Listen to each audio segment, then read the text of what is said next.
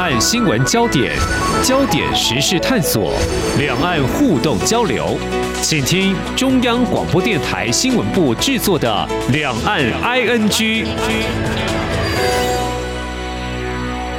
听众朋友你好，我是华丽杰，欢迎收听两岸 I N G 节目。距离明年一月总统以及立委选举不到两个月了哦。那么二十号到二十四号是总统及副总统登记参选时间。那么民进党总统参选人赖清德跟副手就是我们的驻美代表哦，萧美琴在二十一号已经前往中选会完成登记了哦。至于在蓝营方面，就是应该说在野党了哦。上周他们所谓的蓝白合，事实上是有比较大的一个进展，就是国民党跟民众党合作共推一组人选呢，好像就是要成局了。原本要在十八号宣布，以民调结果决定由国民党参选人侯友宜或者是民众党的主席就是参选人柯文哲出现，谁正谁负呢？究竟是侯柯配或柯侯配啊？却因为民调认知结果出现差异而卡关哦。那在隔一天呢，柯文哲指出会继续用民民众党总统候选人身份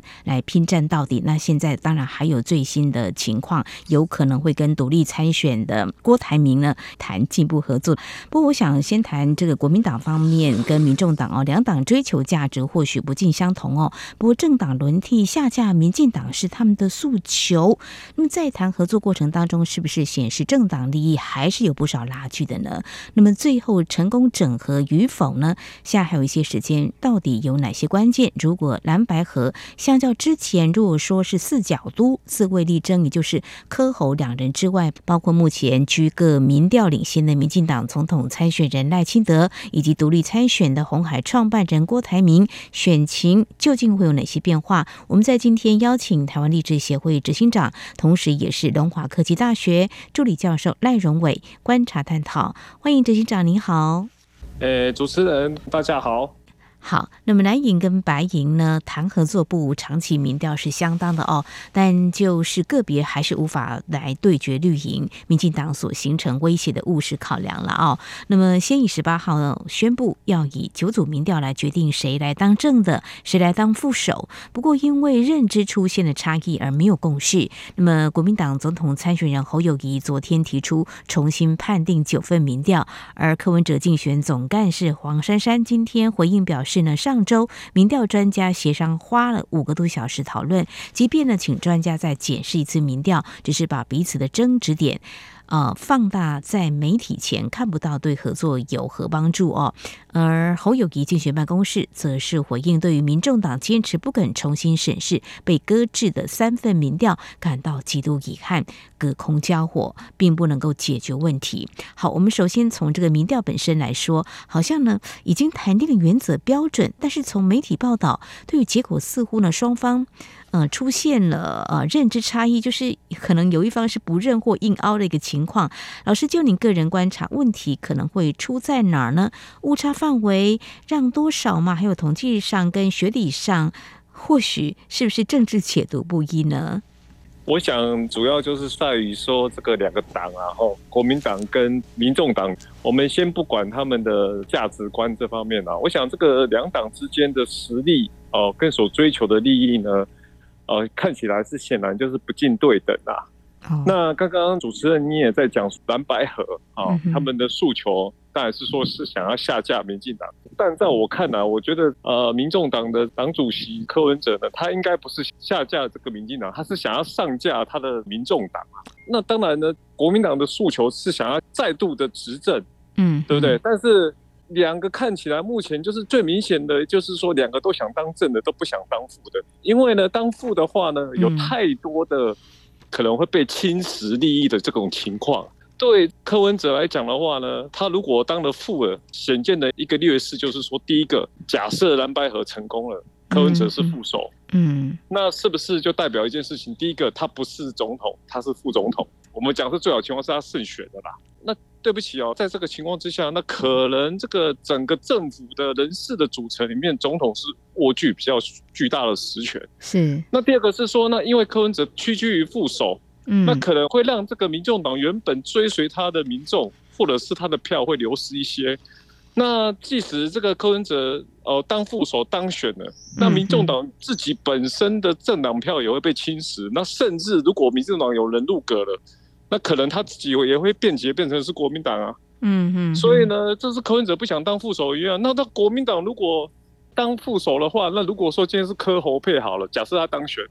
那一样嘛。国民党最大的恐惧就是在于说，哦，这个当时候共产党寄生国民党的历史又再度重演了、啊。什么意思呢？嗯嗯、就是说，这国民党被民众党化，国民党的弱化，然后民众党强大，借着附身在国民党的身上，然后民众党的进一步的组织动员能力，把国民党的这方面的组织动员能力尽可能的吸收。那国民党本身的这些存在的既存的势力，或者是国民党本身的组织动员，那就被民众党一一的接收嘛。嗯，这是一种情况嘛，对不对？所以，更何况是说，那国民党的政党票也可能被侵蚀啊。嗯，那国民党的内部里面本来就有很多人，就是对民众党的党主席啊、呃，民众党就是很不满意嘛。那接下来会不会变节呢？呃，研究民调都会说误差百分之多少啊，要百分之九十五的信心水准啦、啊。那就是误差范围让多少，统计上或学理上，大家在第一时间会来做这样解读。相信在当时就是国民党跟民众党他们在谈这个的时候，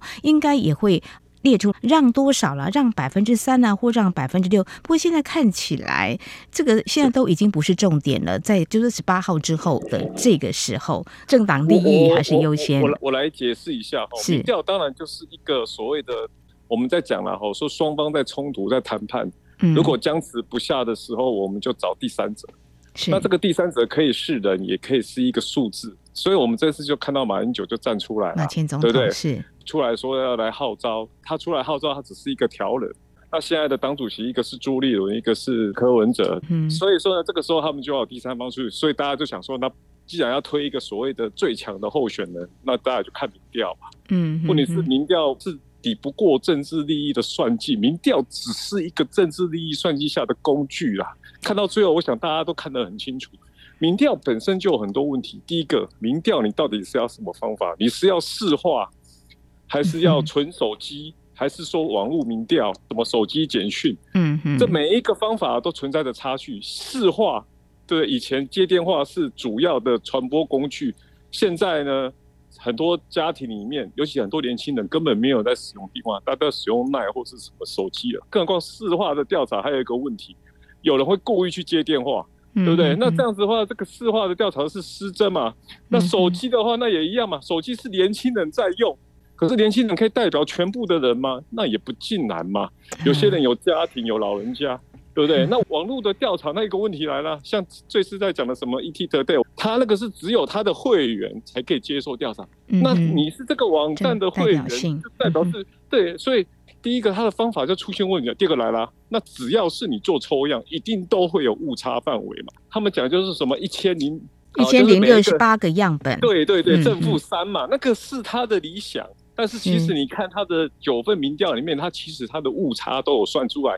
有的二点一多，有的二点九多。所以说呢，他们是用这个方式，而且不要忘记了，他们这一次的民调，每一份的民调都是相对于，比如说柯侯配 V S 赖萧配。哦、然后呢，侯科配 V S I 还有一个赖萧配的比较，所以双方呢在民调上的看法就出现了一个很大的差距嘛，是，对不对？所以你就会发现说，哦、呃，民众党的讲法跟国民党的讲法，那刚才国民党会搬出来是科学的数据，可是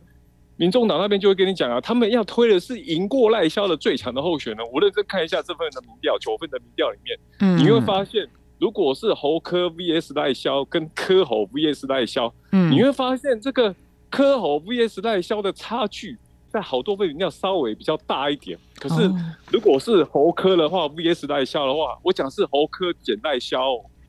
侯科减赖萧，或者是柯侯减赖萧，你会发现这个相对于赖萧的比较，赖萧的数字的呈现在九份里面，好，不管你是柯侯还是侯科，它的数字显现也是不一样的、啊。所以呢，这等于是说，哦，大家对民调的看法就非常非常的分歧了。是，是，所以他们原本有九份民调，后来去除掉呃三份，就是他们认为有争议的，没有共识。讲的对，他们讲的那个共识都很原则性的，可是原则要细致说明。对，没有错，没有错。所以呢，柯文哲在事后呢，他说了，让三趴百分点是可以的啦，但是呢，他们说要让六趴，这六趴已经超过一般人尝试，等于叫我们自己器械投降，就是柯 P 的说法了哈。一般人尝试啊，大家都会觉得说，你这个百年大党，你要让人家，然后来得到正手的位置，这不是让人家觉得有点怪怪的吗？是，所以我们看国民党的说法，文传会主委林宽裕在二十号说，绝对没有民调让分这件事情，这绝对是认知作战。民众党的目的只有一个，就是要推翻原有的协议、啊。大家一直讲丑话，到最后信任感都没了啦。跟你讲真的啦，老师您这样一针见血，你现在一直在那边钉钉子，大家的心里面都留下疙瘩了。以后即使合作这个联合内阁也会失败了，等着看吧。不过现在国民党方面似乎是没有放弃的哦，因为国民党总统参选人侯友宜，嗯、那么二十一号向民众党总统参选人柯文哲喊话，这有时候是一种谈判的伎俩啊，他他们一定要对他们选民交代说，哦、今天蓝白合没有成功，罪不在我了，我已经尽力了，就想办法从对方那边去挖票嘛。那我想蓝营的人也想从白营那边拉票，白营也想从蓝营那边拉票，不是不就是这样吗？对对对嗯，侯友宜说会等柯文哲到最后一刻。那国民党主席朱立伦在当天也说，蓝白合作是台湾主流民意期待，不到最后一秒绝不放弃合作，要成局只有一个理由，要破局可以找一百个理由，就表示国民党方面哦，就是嗯看起来也是有在努力的哈。但是呢，柯文哲刚刚我有说了，他在十九号的时候就说会以总统的这个参选人继续嗯来啊争取选民的一个认同哦，那。那这样看起来就是说蓝白双方对民调结果就呈现、呃、公说公有理，婆说婆有理，那就其实是不是某种程度显现双方合作骨子里头争的还是政党利益嘛？哦，所以当然是啊，嗯，一九一九年就创立国民党来看这百年的政党哈、哦，他当然跟柯文哲呃民众党这边来谈说哦，我们可以采用全民调政党协商，不过。理之理，其实政党要坚持力争的是什么？国民党就是一个我们有可能在政党轮替，大概就是这样。而且百年政党跟一个二零一九年才创立的民众党合作，在台湾的政党的实力差太多了啦，发展好像还蛮难。是，所以国民党他力争的是什么呢？就呃，您来看，主要有几个核心的一些价值。我觉得两个党的思维逻辑都一样啊、哦，其实都没有必胜的把握。就是说，在现在当下这个气氛，如果能够赢过赖萧配的话，他们没有必胜的把握。虽然说侯科贝跟柯侯贝就他们九份民调来显示，哦，目前看起来好像都是赢赖萧，但是我就想，一样也是有统计误差范围啊。那个统计误差范围其实就代表说。哦，即使是侯科跟柯侯都没有必胜的把握，在这个情况之下呢，他们就会想一个问题，那至少政党票在立法院里面的政党票我们要巩固住嘛，嗯，因为你在立院里面有一个的话，那一样啊，柯文哲他不是只有他个人胜选或败选，既然他没有必胜，既然他跟蓝营的合作没有必胜，民进党的打算，那对不起哦，他还有政党票。他在立院三党过半，他扮演关键少数啊，他扮演关键少数，也许他不一定要跟国民党合作啊，他也许之后民进党赢了，他也可以跟民进党合作啊，他不就是白色吗？白色不就是说反蓝也反绿吗？嗯、但也代表说他其实就骑墙派不是吗？所以我觉得他其实算的是这个，对不对？而且 只, 只要有政党的势力存在，他这个党主席，他这个民众党可以继续的发挥影响力，嗯，对不对？那如果说他今天加入了这个国民党之后，他也许礼让了侯友宜，那最后是变成侯科贝，结果输了，哇，他什么都没了，他可能他政党也灭亡了，因为他的政党里面一定有很多人跟他的民众党的支持者一定就是不满他这个，因为不要忘记了，民众党当时候就是号称是白色，既反蓝又反绿，嗯，那我觉得，然后很多年轻人也喜欢他这种个性。那现在如果说他既然跟蓝营合作了，虽然说区区复仇，那如果他败选了怎么办？你要想他败选怎么办？败选的话，那可能他的政党票也失去，他的民众也失去了，他个人影响力也什么都没了，他就没有舞台了。所以他算的就是这个一样嘛，国民党也算的是这个嘛。国民党也许侯科佩他没有办法，那当然他们希望说能够赢嘛。如果我没有赢的话，那他国会是多数党啊，嗯，对不对？国会是多数党的话，那他的势力依旧存在，加上他现在上两年前的这个二零二二年的九合一选举里面呢，他一举拿过十四个县市首长，这么庞大，而且他的议员的数量也比民进党，所以即使他没有拿到总统大选，他的实力加上立法院的这个立委实力，他的实力依旧是在嘛，而且他还可以制衡整个行政院，制衡民进党嘛，所以呢。嗯，我觉得他们算的都是一样，在这个情况之下，大家都想巩固自己的政党实力，大家又怕被对方给并吞，所以到最后呢，就落得什么，就是干脆他们都各自独立参选算了。对啊，好，还有点时间，他们还是会努力的，因为我们看到柯文哲竞办的主任周榆修，我要讲一下，他的话有点艺术，他说他要以民众党的身份继续参选。总统参选人的身份，当然我们也不排除他如果说跟蓝营合作的话，他一样是要民众党，那图的是什么？他图的就是民众党的这些人要出来选立委嘛，是，对不对？就是这样子，所以他要顾他的党嘛，所以你看他的个人算计里面，当然也包括了他要顾虑他整个，因为他这个党好不容易他组成的，千万不能被泡沫化。嗯、OK， 对不对？好，二零一九年才成立，蛮新的一个政党哈，它是我们中华民国第三百五十个政党哈，这样一个小党哈，哎呦，获得年轻选票也是不容易了哈，呃也。可以在后续观察。你看看我们台湾的这些小党是不是生存一开始都气势蓬勃，后来都慢慢的被边缘化？对，因为我们的选举制度里面就是对两大党比较有利嘛。对对对，要多党可能还不太容易，因为制度的设计，因为我们的制度里面有设了很多条款，你要超过百分之五才可以分配政党的比例，然后呢，你必须要超过百分之三点多，你才有政党的补助款，小党募款很难的啦。因为大家平常赚钱都很辛苦，大企业家赚钱也很辛苦，大家都想把资源投到一个有能力在政坛上分配价值利益的政党，那小党要募款本来就困难，所以小党必须要有突破，他突破三点多之后，他可以拿到政党补助款，那这个政党补助款就很重要了。我们的总统的保证金要一千五百万、嗯、如果他选不到一定的比例的话、嗯、他还要被没收，没收，对不对？那每个立委要二十万元、欸、对, 对对对，保证金要二十万元，而且他还会没收、欸、好像不到选举人的十分之一就会没收，所 以, 所以呢、嗯，这些保证金交出去，你参加立委了，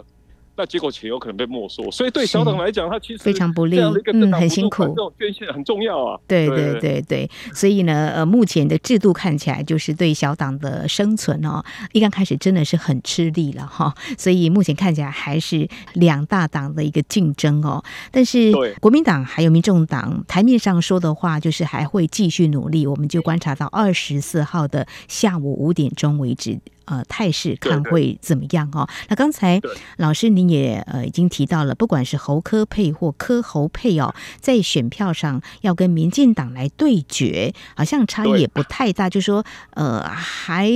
蛮要在努力的是吗？目前看起来的态势，对，就是说目前、嗯、因为我们民调看到这边、嗯、哦，我们会发现说，民进党的总统候选人赖清德，其实我们的赖副总统，其实到目前为止他的民调一直是领先。当然呢，大家都知道他有一个他的天花板限制，嗯，可是呢，是呃，所以大家都会说他天花板就是在那边卡不进去。哎、欸，但是我也跟各位讲，这个选举是动态的，时间也一直在走，还、欸、还有一个月，很难想象会发生什么事情。对不对？也许他都破了那个天花板，也许还是停留在这个天花板。那接下来就是说，那看这个柯侯配或是侯柯配一样，即使他合作成功了，你也不要忘记了，那也是现在还有一个月。嗯，谁知道会发生什么事情、嗯、好，对不对？呃，可能会发生什么事情，我想继续再请教我们台湾励志协会执行长赖荣伟赖老师。呃，我先请教您这个问题，如果说在野成功整合的话，就是说呃，蓝白合也纳入独立参选的郭台铭的支持者，有没有可能跟民进党比较势均力敌，还是说有可能没有表态或政治冷漠的也是不为所动，那只是基本盘的支持，您会怎么样来看这样的态势？哎、就是大家都很现实的、啊。如果说真的蓝白合成功了，我觉得郭台铭被弃选可能性会大大的提高啊。哦，就变成说蓝军在野党会团结啦。对对对对对，那我们也不排除说蓝白如果整合成功了，或是蓝营的或者是白色的阵营各一方跑去整合郭台铭，当然也有可能、啊，有可能，因为我们郭首富毕竟他有一定的财力嘛，这也是不容置疑的嘛。然后他也部署了很久，但是我觉得他现在也是在等一个合作的对象啦。对、哦，所以有可能国民党方面，或者是说柯文哲会去跟他谈合作，好像这几天也也有这样子的一个情况嘛，就是、呃、柯文哲主席跟郭台铭在谈，要跟郭台铭请教统计问题，大家不是看到这个新闻了吗？那我就觉得说，我们的郭先生真的是也是原来也是统计专家啊！我看到这个新闻之后，我才发现原来他也是个统计专家啦。对对对，这个统计专家其实大家都有一些自己的考量跟目的在里头哦。那如果假设是柯郭配哦，他们的票、嗯、呃会一加一等于二吗？还是说他们是重叠的呢？您的看法？我倒觉得柯郭配比较没有那么的互斥性这么强，互斥就是互相排斥啦。嗯嗯哦、是 但, 但是它一加一等于二，显然它也是不足以撼动整个三角都的这个的这个、嗯、这个牌面嘛，对不对？嗯嗯、如果是这样的话，那我就大胆的跟你讲，那可能就是赖萧是第一，然后侯跟这个郭柯两个要拼谁是第二啦，就是这样子啦。哦、因为郭台铭会独立参选，也是有一些过程的跟原因的啦。对啊，对啊，所以、啊啊、嗯。郭台铭会再跟侯友宜来搭配，好像这个也会蛮具挑战，不太可能吧？可能性也不高吧？我永远都不敢跟你保证说，呃，明天会怎么样，因为永远都充满着惊奇，也永远充满着失望，各种可能性都会有啦。但是我我必须跟你讲是说，我看到的现象是说，郭台铭的这个出走国民党，的确也是造成国民党内部一些人的这个大反弹。嗯、但是呢，我也看到说有一些年轻人啊、呃、，maybe 是比较是企业界的啊，他们就会很期待这个郭台铭，我们也看到嘛。但是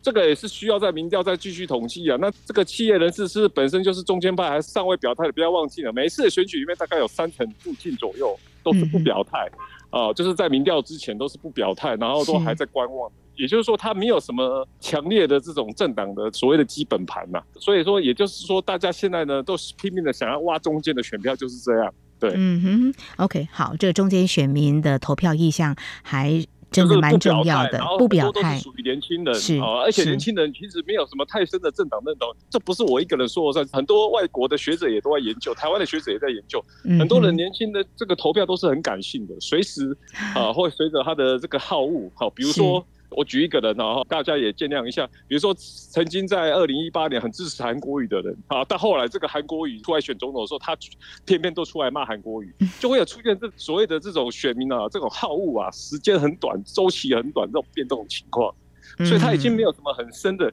那这样的选民呢，其实在年轻一代是比较明显的、哦。对。这样子是比较明显的哈，这个倒是一个蛮特别的一个现象。对对对，也没有，因为如果现在的价值的认同，对的，他他们这个都是在民主政治年代长大，大家都是主张自由跟人权。好、哦，所以说呢，其实他们就会比较是以所谓的我们讲的这种自由跟民主，都是那种个人自由为主，他们会比较有自己的一些想法。嗯、想法，嗯 ，OK， 好，世代的观念跟所持的立场会不尽相同哈、哦，大家可以来关注哦。对对对，那最后请教老师您的是，因为你刚才有提到，其实距离明年的一月十三号的总统跟立委选举，嗯，虽然不到两个月，但是呢，可能还是有些变数的。谈到这个台湾的选举，在上周的时候，在亚太经济合作会 A P E C的场合哦，大家关注的焦点是这个拜习会，就是美国总统拜登还有中国大陆领导人习近平他们两个人的会面，其实触及的议题，嗯，在台湾也有这样的角度观察，就是介选哈。当然，我也访问了台湾的学者，他认为就是美国呃对于中国大陆对于台湾的选举所谓介选的部分呢，是强度好像跟以往不太一样，比较增强了。这个部分的话，所谓变数，不晓得是不是这个也有可能是可以来观察。是老师，你觉得还有其他的变数可以来观察这个后续影响这个投票意向的一些可能呢？我觉得美国会关系，那它是一种朋友的关系，那是必然的啦。现在的中国跟以前的中国又不太一样了嘛。我觉得这个也是中国牌、中国因素的时候，我们要思考。我们现在看中国牌跟几年前看中国牌不太一样。嗯、现在的中国，第一个，它是习近平独裁，已经不是胡锦涛年代了。习近平已经打破了所有的邓小平所建立的一些规矩，他全部都给他打破光光。嗯、然后他在肃清政敌，然后他以政治为主，嗯、然后他经济全面下滑。所以呢，现在在看中国的时候呢，如果说台湾还有一些人寄望说中国市场促进台湾利益的话，它显然是食古不化，它没有办法谨慎看到现在的中国的经济全面下滑，那就算了，全世界所有的外资外商都在错开中国，大家都已经跑到中国的南部去看看越南啊那些国家有没有什么机会，已经大家都在反了，因为中国这么多年来它跟世界接轨的结果，中国的经济是威胁到别的国家，那就算了，中国的政治风险现在大大的提高很多嘛。那第二个就是说，中国现在这几年威胁台湾的程度又增加了，嗯，所以说呢，美国当然会担心啊，啊美国会担心，他也是有自己的国家经验，为什么？因为中国现在对很多的民主国家都在介入选举嘛，所以这一次的拜习会，我们会看到说拜登在讲什么，他说他关心你有没有在介入台湾的选举。中国这几年就是他干预了美国的选举，介入了美国的选举，他又介入了澳洲、纽西兰的选举，他又介入了加拿大的选举，不是只有台湾这样而已，其他国家也纷纷的在跟习近平抗议说，你为什么要介入我们的选举？嗯，那因为中国介入选举的方式很多，因为现在是个网络的年代，它现在是个全球化、资讯化的年代。他现在可以用各式各样的这种自媒体啊、新媒体啊、社交媒体啊，他不断的用那种所谓的假消息嘛，然后他麻痹你，让你的心智呢的防卫的那一条线崩溃，然后麻痹你，然后让你的行为被诱导，就是这样子嘛。所以说呢，你看看吧，所以我就认为说，中国的确是有在做这个事情。事实上，我也在这边呼吁所有的听众，你看看习近平在拜习会之后讲什么。他说停止美国武装台湾，他既然跟美国讲，那你们看看现在在台湾的政党哪一些候选人，他在讲美国在武装台湾的，那不就是不谋而合吗？那美国为什么要武装台湾？台湾要寻求自卫的能力，台湾我们当然是不希望发动战争啊，但是我们要用实力来换取和平啊，对不对？我们如果说把我们的军事的这种保卫自己的能力提升到一个境界的话，那中国他就不敢动武的风险就大大的提高嘛，那美军他也愿意跟保住台湾。如果美国看到说台湾连自己保卫自己都不愿意的话，那请问一下，他为什么要把美国大兵派来台湾海峡保护台湾呢？嗯，所以呢，美国也要看到说台湾有在做一个自我保护的动作。然后呢，我到时候你有事情的时候，美国来保护你的时候，我们的美军伤亡的可能性也降低嘛。嗯哼，所以这个就是自助人助的概念啊，你自助之后，人家才会助你啊。那现在不是哦，比如说以柯文哲来讲，他说他什么等距外交。什么叫等距外交？我听不懂。美中台三边关系吗？对对，他之前讲，他现在不敢讲了。你知道为什么吗？嗯，因为你跟中国的关系、跟美国关系显然是不能用等距来看嘛，对不对？中国他在威胁你，是生存上他想要灭掉你台湾，美国他愿意来保护你。结果你现在跟美国疏离，然后中国他威胁你并没有降低。那在这个情况之下，那你不是把台湾变孤儿吗？真的那时候不知道他为什么第一个等距外交，这是柯文哲主席他的立场。当然我必须讲了，柯文哲后来还是不提了，不提是因为他的观念改变了，还是说他的选战策略？但是他现在就不提了。那我们看他最近的国台办也出来讲话了嘛，他说不管蓝白合不合，